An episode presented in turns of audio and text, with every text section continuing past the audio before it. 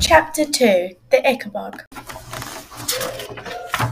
The legend of the Ickabog had been passed down by generations of the marshlanders and spread by the word by word of mouth all the way to Chouxville. Nowadays everybody knew the story. Naturally, as with there was all with all legends, it changed a little depending on who was telling it.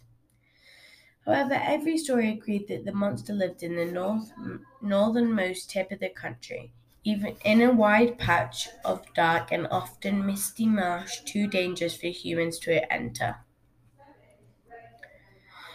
The, the monster was said to eat children and sheep. Sometimes it even carried off with grown men and women who strayed too close to the marsh at night.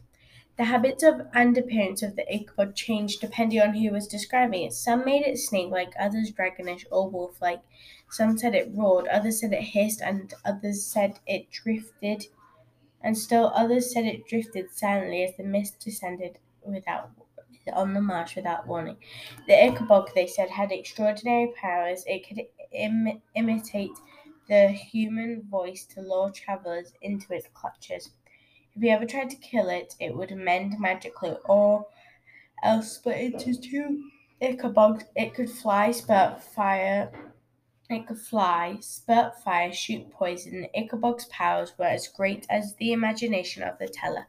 Mind you, don't leave the garden while I'm working. Parents all over the kingdom would tell their children, or the Ickabog will catch you and eat you up.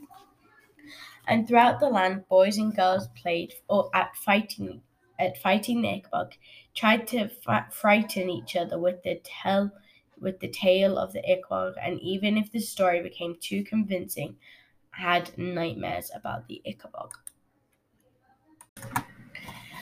Bert Beamish was one such little boy when a family called Dovetails came over for dinner one night. Mr. Dovetail ent- entertained everybody with what he claimed was the latest news of the Ichabod.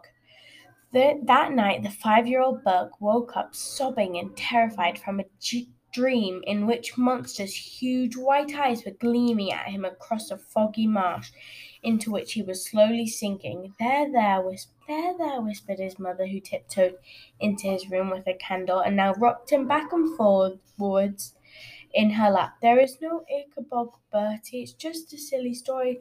But, but Mr. Dovetail said it, it said she have gone missing.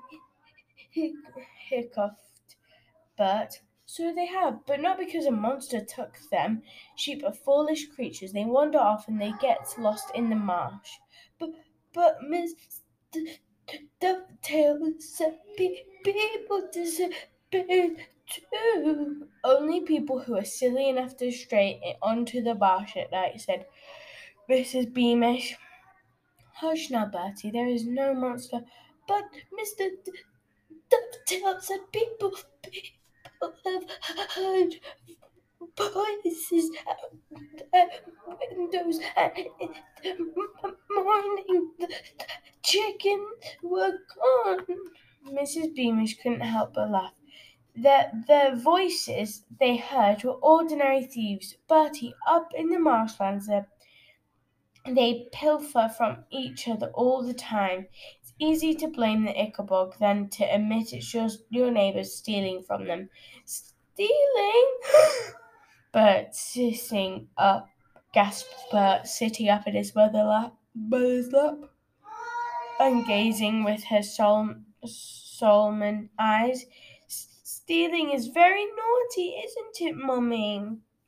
It's very naughty indeed, said Mrs. Beamish, lifting up Bert, placing him tenderly back into the warm bed and tucking him in. But luckily, we don't live n- near those lawless marshlanders. She picked up her candle and tiptoed back towards the bedroom. Night, night, she whispered from the doorway. She'd normally have added, Don't let the Ickabog bite, but which parents which was what parents across cornucopia said to their children at bedtime, but she instead she said, Sleep tight. Bert fell asleep again and there was no more monsters in his dream. It so happened Mr. Dovetail and Mrs. Beamish were great friends. They had been in the same class at school and had known each other their entire lives. When Mr. Dovetail heard that he'd given Bert n- nightmares, he felt guilty as he'd been the best carpenter in all of Chouxville. He decided to carve the little boy in Ickabog. It had a wild, wide smile full of teeth and big clawed feet. At once it came and at once it became Bert's favorite toy. If Bert or his parents or the dovetails next door, if anybody else, the whole kingdom of Cornucopia had had been told the terrible troubles of the Engulf Cornucopia, all because of the myth, the Ickabog, they would have laughed. They lived in the happiest kingdom in the world. What could what harm could the Ickabog do? That that is all of chapter two. Um, I will see you next time for chapter three.